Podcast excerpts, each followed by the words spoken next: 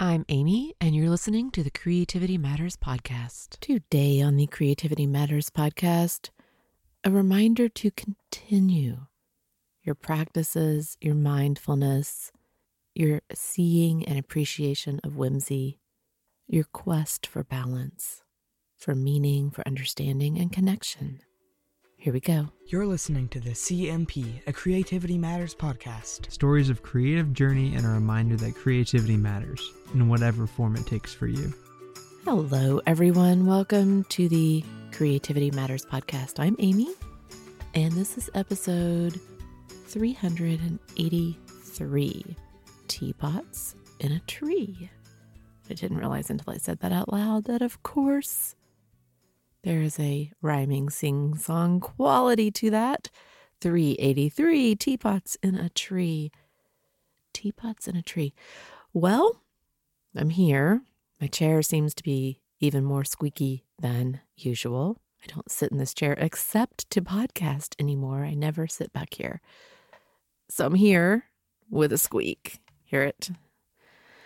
And I don't fully even know where to start. I don't know where to start. And yet I realized this week that in my own haze of anxiety and stillness, that I was being silent at a time during which I should instead really be talking that really hit me all of a sudden. I had a sudden jolt of awareness that this is when I should be talking. And no, not because I'm trying to capitalize on anything. I am seeing all kinds of that. And I respond really strongly to that, negatively to that. So, no, it's not that. It was more this sudden awareness that maybe I can offer something right now because I know that many of you may be needing talk, needing balance, needing to feel connected, and needing the time passing goodness that listening to a podcast can offer. And yes, audiobooks, I hope you have those lined up. I hope you have bunches of those. I hope you have lots of real books and or digital books all at your fingertips. And even as the libraries close, hopefully you can still get those digital files when you need them and when you want them. And then of course there are thousands of podcasts out there. Thousands. I think many of us, many of you maybe needing the reminder that even when you feel still, or scared, or worried, or afraid, art can help. That is not a silly thing, and it is not a selfish thing. It is and can be an incredibly important thing. Making and taking time for art, even a simple bit of drawing or the artful writing of words, which doesn't have to be complicated, can help. It can help you breathe. It can help you focus and find some kind of calm that you need in days just like these. And I think many of us need to hear that. We need to hear it from all kinds of people. We need to hear that. I think you may be needing time spent with a pen or paintbrush or glue stick too. I really do. I really think that. I really believe that. Instinctively, I am doing that. And that's partly what I realized. I needed to be telling all of you to do that too. And I hope that if you are a doodler of any sort, that you pick up a pen right now and just let yourself doodle throughout the show. Unless, of course, you're driving. but I think right now a lot of people are home. So just doodle. You don't have to just stop everything and listen. Maybe you knit while you listen, or maybe you're doing dishes or laundry or whatever it might be. But if you're not really doing something, I hope you pick up a pen and doodle. whatever comes to mind, it might just be the last word you hear me say, and you write that word, and then when you finish that word, you write the next word you hear. You can go a long way with just writing those words and filling pages, or fill a page with lines. I find it satisfying, incredibly satisfying, to draw a box and hatch it, to just fill it in. Not to just scribble it in, although sometimes I just let the ink fill it all in that way but it's much more satisfying the process of hatching. If you are a hatcher, you might have worked with hatching layers before. When I was using a ballpoint, it was a process of creating a veil, which was layers of ink that build up by going routinely and really deliberately in different directions, very systematically something very satisfying in the process. You go one way, then you go the other way, then you go a different way, and then you go the final fourth way, which is also different. So I do that often. It is something now that has become such a part of what I do when I sit with my sketchbook, especially when I just know that I need to be moving my hand on the page and I'm tired or too still and I just don't know what to draw. When I try a new ink color, or more obsessively, when I just need to sit and fill space, I draw a box, sometimes a series of them, often four or more, and I hatch all of them with lines going in one direction. I fill the box with close lines going all the same way. And then I hatch all but the first one with lines going perpendicular to that. So if I hatched them all first diagonally from left to right, then I hatch them all diagonally the other way. And then I hatch all but the first two with horizontal lines. And then I hatch all but those three with vertical lines. The ink builds up, the color builds up, the space fills in, and a gradient emerges too. That's the beauty of it. You see this gradient happen and you see the darkening. And when you work with fountain pen ink, you see this beautiful process of the ink and the color and the way it comes out. And it is mindful. Mindful.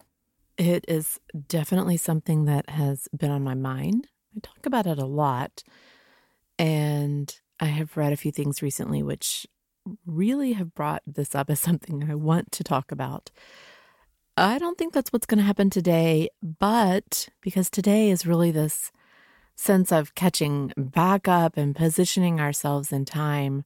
But I want to say that being mindful doesn't mean putting your head in the sand. Of course not. It doesn't mean being unaware of what's going on but it is a means of self care and of balancing and of being proactive and saying, in the midst of all of this, I need something. And with some really simple practices, I can give myself something that might be able to help. Being mindful can help you take a breath. I have needed a breath. I found a news page early on in this process that dropped the paywall, thankfully, for just this one page back when all of this started. And I have reloaded that page hundreds of times. It's open on my phone and on my computer, and it's just this chronological listing of updates in my area. Sometimes multiple updates an hour. Every time I reload, there is news. And it has been important. It has been incredibly important for me to be able to reload that and see.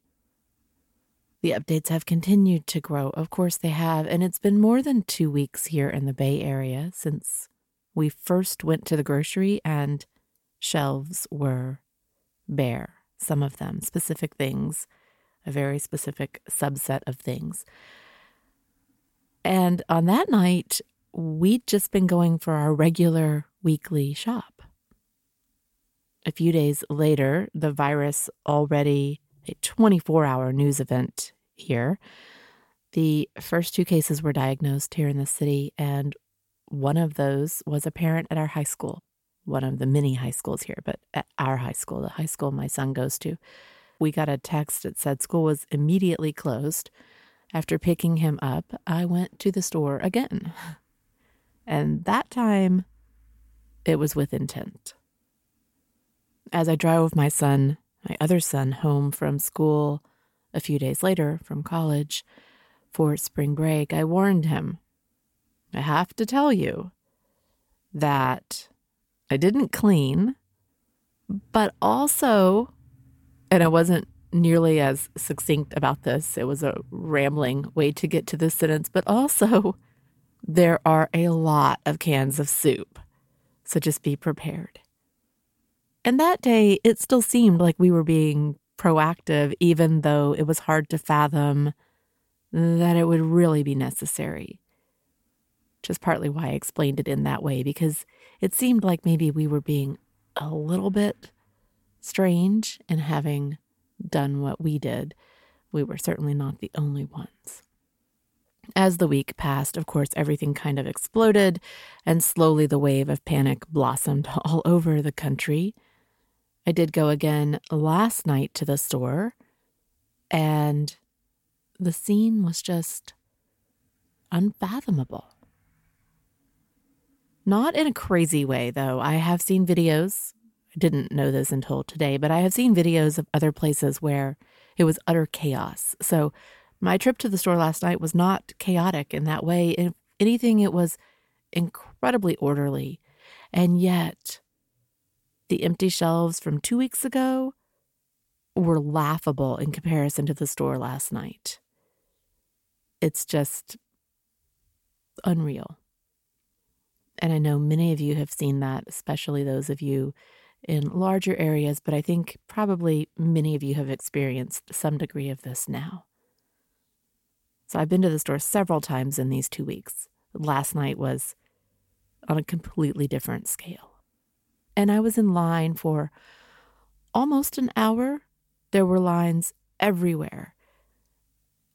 I was in front of the rice aisle and the couscous. There were a lot of people looking for those things. And I was in front of the completely empty pasta shelves. And somehow being in that line was one of the most profound moments of humanity that I can recall. Something about being there, even getting the cart when I got my cart in the parking lot and talked to the person that I took the cart from, and then standing in that line. There's this weird coming together that happens. And I think that's what we need too this weird coming together that may be what you need from me. And part of me can't help but bring in details or want to. My conversations last night in the grocery, I could tell you these stories. Somehow they hint at something so real for me, so beautiful and poignant in the midst of this fear that has gripped us all. The fear that cruise ship being off the coast here for so many days bred, for sure. There will be movies about that ship. I know, no doubt. It didn't sink, no, but it's got all the qualities of a Titanic story somehow. It's hard not to bring all of that in. It is part of the context in which we are all navigating each and every day. But let's shift. Let's move away. A few weeks ago, I was planning to talk to you about indecision. I did have to replace my phone. I mentioned that. I mentioned the problems, and I did have to replace it. The problems had been there a long time, but they got to be problems that I could no longer work around. But wow, was there a lot of indecision. And it made me really stop and look at myself, the me right now, And at the same time, right around the same time, I finished a book called Maybe in Another Life by Taylor Jenkins Reid. And indecisiveness comes up in that book too. So I was having this similar kind of thing hitting me from all kinds of angles that went together. I love that. Indecisiveness comes up. Just pick one. Any answer in the moment will do, says one of the characters about something like saying, What's your favorite book or favorite color? Definitely questions that I sometimes or often have trouble answering. Just pick one. Any answer will do. I listened to that book and I saw how different people really are. It's hard now to listen to things like that or read things like that without thinking in terms of things like the Enneagram and this real understanding of how different we all are and how much that goes into our responses and our actions and reactions, and how many problems could be avoided if we did a better job understanding that we're just not all the same in certain ways.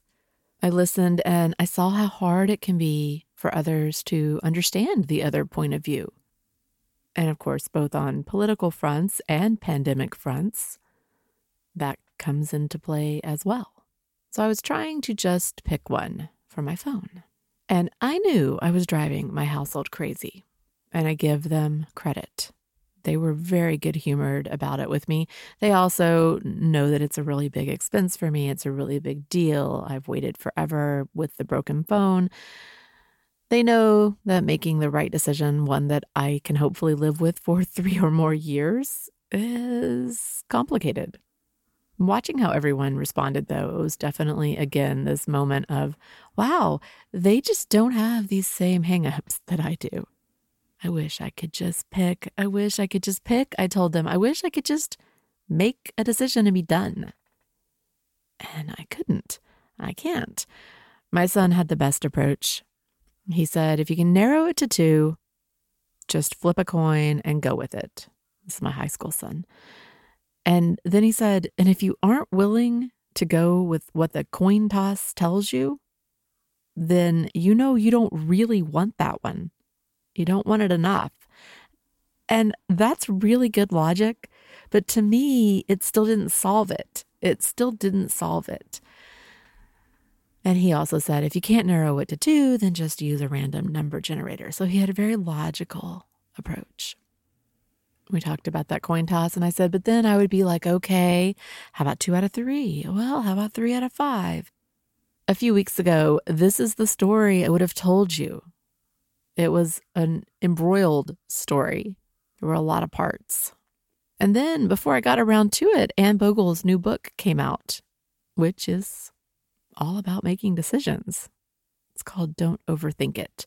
And I haven't read it yet. I don't have it yet. I have it on hold. And I'm not great about reading self help kind of books, although I really do like her.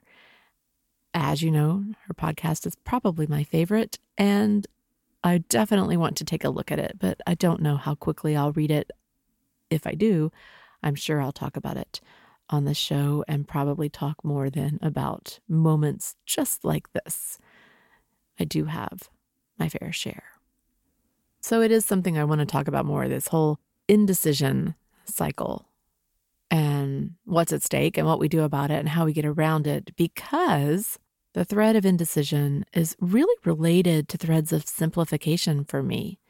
And the full circle and big picture of that has been going on in my mind. Several things happened that I would go somewhere and I would suddenly realize that this is exactly why I do certain things the way I do almost without ever thinking it through, I've just put these things in place that I think are good for me. These kind of systems, they can help reduce the need for decisions, which can be good. And these kind of systems are often easy and can make a big difference. It's not my story today, but indecision is something I've been thinking about. And I will link to that book in the show notes. You've probably already heard about it. She's done a number of posts about it and she has been on other podcasts. I've noticed those announcements, although I haven't heard anything. I've been in book listening mode rather than podcast mode. I go in and out of that. So that's not my story today. Mm, but you just told the story, you might be saying to yourself. And yeah, yeah, probably. It's probably enough out of my system, enough that I can push it aside. But that idea of systems of simplicity and minimizing choice and the benefits of that, yeah, I'll come back to that because that has a lot to do with my art these days. And I feel really sure it has made a big difference in how I approach my art. It just has given me and gives me real calm. And that's a good thing. It's a good thing right now, and it's a good thing just in my sketchbook overall. And so there are things there I want to talk about some some things about how to set up space for yourself that you can just fill. So what's next then? If that's not it, what's next? It's a bit of a jumble what to talk about because it's been a few weeks and a whole lot has happened in the world in those few weeks. There are stained glass windows in my head and doodles at church and notes on people. And there was a trip to a used bookstore, which was a universe speaking to me moment. And before that, the sense of walking into another store and realizing that really there is just too much. And also that clearly I never get out of those two things. I came away thinking there's just too much. And then there is a street garden of whimsy. When I go through that little list of what could I tell you today to take your mind off of everything, that is where I settle. That's where I sink into. That's where I pause in my thinking and I back up and I go, oh, yeah. Oh, yeah. I should just tell you about that. There's no action required. Not going to be any scary subtext. It's just a moment in time, a bit of whimsy. And I think maybe we can all use a little bit of whimsy the surface level of that whimsy. The surface level of that whimsy. There is nothing wrong with that.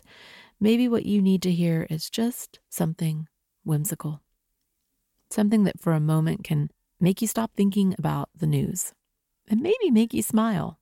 There are always things I think would be wonderful to do that I know I will never do. This is part of growing up, I feel sure not growing up as in from child to adult, but growing up as in from adult to whatever this is now.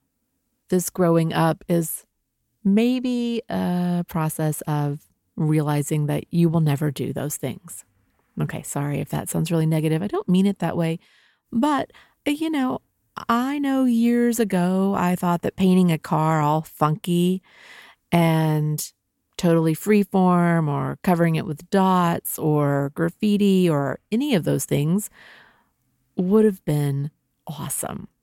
I will totally do this kind of thing someday. I thought, I have to have a car like this. Now, in reality, I probably never would have done it because I would never have been able to figure out and commit to what I would do on it. See, this all goes full circle. So I can admit that now, that that would have been part of the problem. I would never have been able to figure out and commit to what I would paint. But I always thought, I will do that. I will have a car like that. I have to have a car that is just painted, that I've painted. And now, when I see a car like that, I smile.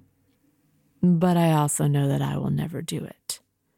And the same thing with painting a garage door, for example, all funky stripes or some kind of mural or intentional graffiti. Of course, again, I would never be able to commit to and figure out what would go on it. But even so, I know now that I would never do it. But at one time, I thought, yes, that will be me. That will be the kind of person I am in my someday world. Okay, so see, somewhere along the line, all of that changed. There are other kinds of display type art, I think, that someday I can still see myself doing. Other kinds of public whimsy that, yes, I would still love to do. Yes, I would. Someday, right? Someday. Most of those things just don't feel like right now things. And I push most of that whimsy off into the future to that someday. And so when I run into whimsy, though, I revel in it. And whimsy is often art. It is often about art, just as it might be about simplicity, or it might be about abundance, or it might be about chaos, or it might be about color or pattern or recycling and reuse. It is also often about and expressed through art. There is a tree around the corner from me. Well, it's not really around the corner from me, it's around the corner from where I walk, which is very close to where I live. I only found the tree though by accident. I didn't know it was there. Instead of making a U turn one day to head home, maybe two years ago, I ended up driving up the hill and then circling around the back way and as I passed one side street and glanced up, I saw this tree full of birdhouses. Dozens of them. At least that's what I thought. I saw it as I passed, and I kept thinking, what did I just see? What was that? What was that? It was a tree, and it's just full of something, which I thought were birdhouses. I was really curious about it. And so, after another walk at some point, I drove that way again deliberately and I looked up that street, and there it was. Definitely birdhouses, bird feeders, something definitely unusual. And I've driven by many times since then, but I haven't gone up that street. It's just private enough the way that street is positioned that it would feel very conspicuous to drive in front of that house and stop and take pictures or walk that way. I don't know. Someday. Someday, maybe. But I smile every time I pass it. I always glance up just to catch a sight of it as I go by. And that's been a year or so ago. It makes me think of many years ago, though, when I could see up into someone's yard from one of the playgrounds that the kids played at. And it was a yard with a bunch of birdhouses or bird feeders in the backyard. And I remember talking about that. And some of you may remember that year I drew lots of birdhouses. And that was the same year. And I could never get close enough to that house to get pictures, but even seeing it and knowing it was there was such a wonderful moment of connection with the project I was working on that year of bird houses that I was doing and birds both. And I did all those on shipping tags or tags that looked like shipping tags that I was cutting out myself. Oh, that's been a long time ago. So I hope I am always somehow predisposed to see these things, to notice these things. And I really hope that everyone who sees these things smiles. I hope that these things have the power to at least make us stop and smile for just a flash. And I know that's likely not the case. I know there are people who are unmoved or who would have very different responses to such things. But I hope more people smile than not. That's all. I hope more people smile than not. So a few weeks ago, I headed out on Sunday morning and I always have trouble parking. This is a relatively new excursion for me, and I do have trouble parking, which could change my, you know, attempt to even do this. So I've started leaving earlier than I need to in hopes of snagging an easy spot, and then I just sit and wait. So I take a book, I might play games on my phone or check in at Facebook or Instagram or draw. I've done all of these things as I've sat and waited. But on that morning, I couldn't find a spot. So I turned onto the next major street, and it's a popular street. It's lined with stores and little restaurants and things. And I was going to circle around the block, come back around, and see if I could find a spot again. Luckily, there was a spot right there on that main street, just maybe a block down. So I parallel parked. I settled in to wait a few minutes, the few minutes that I figured I had. And then I looked across the street, and there were things hanging in the tree. Lots of things. There were things hanging in the tree. I could tell that I had to see this, and I had that tree of birdhouses in my head. So, walking over, I discovered this whimsical playland being tended there on the sidewalk. The tree that had caught my eye was full of teapots suspended in the tree, and they each had succulents growing out of them. And then, suspended between nearby trees, there was an empty wooden frame with rows of wire, and there were small metal containers, each one with a succulent in it. A grid of floating succulents in a floating, window like box hanging there. It was magical. There was a succulent container box positioned around a pole, so it looks like a floating succulent garden with a pole coming up out of the middle of it.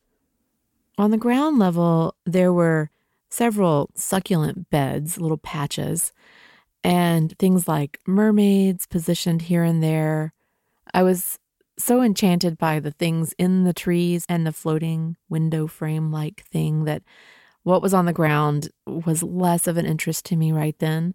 But I had this overall sense of enchantment. There was a zebra striped bench and an adorable red bench and lots of other things. There was just so much. If there had just been one thing, just the teapots in the tree would have been amazing. But there was so much more. Looking through a fence of the house on the corner there, I could see that the driveway was full of things like this and things going up the sides of the stairs. And you could see that there was all kinds of stuff in there that was just out of sight. I want to know those people. That's what I kept thinking. I want to know who these people are. I want to know about this. I want to know what kind of people do this. What kind of people actually do this and take it beyond their fence or beyond their own house and right there into the public. Who are these people that have brought this whimsy about? I couldn't get past that, the wanting to know. I need to know these people. I wanted to linger there but I didn't. And that's often the thing with these found moments of whimsy. You don't just sit and spend hours. It's often something you see just for a minute and you take it in and it makes you smile and it blooms in your head and in your memory in a way, takes on its own life, something in passing. I didn't linger. I went on with my morning. But that moment, it has such beautiful softness to it the bloom of that feeling when you stand there and you look up at a teapot hanging in a tree and a whole bunch of them hanging in a tree. The glow of that moment, the aura of it. Yeah, that. So wonderful. Had I known about that corner, going and seeing it and seeking it out, making that a deliberate thing I went and did, that would definitely have been on my list for this year. It is instead simple serendipity that I parked there that day. It's obviously been there every Sunday when I've been in the neighborhood and I've never seen it. I've never needed to park on that street. I've never noticed it. It was serendipity that I saw it. And it isn't hidden, it's right there. Anyone in that area obviously knows it's there and sees it and passes it every day. It's just not a place that I normally am. So it was new to me. But it does fit right in with so many of the things this year the Yoda fountain, the secret fairy door that I had to actually go and find, the hidden garden stairs. So much wonder and whimsy to be found and admired. and enjoyed. Does whimsy have a place for you? I hope so. I hope so. I know it doesn't for everyone. I know not all of us would probably sit and have coffee together and really get along. Some of us would. And in some of your art, I see the whimsy. I see the celebration of whimsy. I see it and I love it. I know not everyone would look at that tree and see the whimsy. Some would just see clutter. But today I think is a good day for whimsy. It's a good day to make muffins or scones, or if you have a pound cake in the freezer, and I don't, but if you do, you are the kind of person who does. It's a good day to make yourself really super easy petit fours. Not the kind that are totally from scratch, but the kind that you can make with a frozen pound cake, ready made approach. It's a good day to have a tea party. Just you or you and your kids, or make tea and load a small plate with something, whatever that might be for you. Yeah, you could go all real tea and fancy and make yourself some finger sandwiches. They can be very simple, it's not that complicated. Or if you're a candy person, you can cut a candy bar up into, you know, 20 pieces. And when you chop it all up into little pieces and put it on a plate, it becomes something different than a candy bar.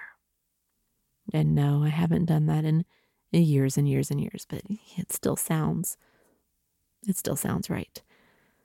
And then call a friend or a family member. Do a video call if that's your thing and talk talk about this and that, the important and the not. Just check in. I have felt the pull this week. I've wanted to be able to talk, although I feel like we've been talking in my house nonstop. But more than that, I've wanted to draw at night with others. I've wanted to know that others were doing this too. I want to talk about mindfulness and about what I've been doing for sure, but this is enough for this show. Oh, more than enough. I would encourage you to draw something based on today's show. Maybe a bird feeder, or a teapot, or a succulent in a pot. Just for the slowing down of drawing, of making a note, of taking that little bit of time and the balance it offers. And I will be back. I am the art. The art is me. So that is it for today. Is it for today? This chair is so squeaky. I have to figure that out. I do know, and I don't want to in any way totally sublimate. I do know that what's going on is frightening. And I've seen how differently people respond. I will admit that I have had really strong reactions to some of the responses and comments I have seen, especially when things were not as seemingly critical in other parts of the country as they were where I am and in Washington and around the world. I have felt the urge to distance myself from people and comments. I have been super surprised by some of what I have seen. So there is that. In my house, we have talked ceaselessly about the news. As I said, I reload this page I have over and over. I do know now that certain news sources have lowered paywalls on maybe one or two pages, but that wasn't the case everywhere for a long time. And I have ranted about paywalls because I kept hitting those paywalls at the major news sources. And in a critical time like this, I think that is wrong. It is not the right time to try and capitalize on people and withhold news. So I was seeking alternate solutions for sure. And the one I found has been great. As long as it works, it has been great. We have talked endlessly about the updates, about what we're hearing, about what's going on, about the forecasting and the prediction and the trends and the epidemiological curve and the flattening of the curve, the math of it, the trajectories. We've done a lot of talking. It's kind of what we do. But inside, I have felt still and frozen and quiet and paralyzed. that sense of feeling paralyzed, of being glued to my spot, that has been profound. And like others of you, I've heard some of you talk about this. The more I was told to not go out or to limit going out, the more antsy I became. The more I was wishing, oh, I wish I could just go sit at the library, or I wish I could go do this or go do that. I think there's a whole lot of human nature in that. But overall, I've had this sense of being paralyzed. It's been profound. And I think we really have to keep pushing. There really is this sense of sitting and waiting and holding very still. I've had that sensation at other times for other reasons, other things that bring profound anxiety or worry or stress or concern. This time, I really see it, and I know that so many other people are all feeling it at the same time. I'm glad you joined me today. If you listened this far, thank you. Thank you for listening to the Creativity Matters podcast. I hope you are well. I hope your loved ones are well. I hope you are taking precautions. And I hope that you do keep doing things that help you stay balanced, that help you breathe and help you slow down and help you keep calm and some feeling of peace as all of this swirls around around us. As always, I'm Amy. You can reach me at creativitymatterspodcast at gmail.com. Show notes are available on the creativitymatterspodcast.com website. The music I play is courtesy of Nicolai Heidlas. You can find me at Instagram as OAmy OAmy. You can also find me in the group at Facebook. Thank you to those of you at Patreon. Your support of this show means a great deal to my ability to do this show. Patreon.com slash creativity matters. Until next time, remember that creativity matters in whatever form it takes for you. And don't forget to breathe. Have a good week, everyone.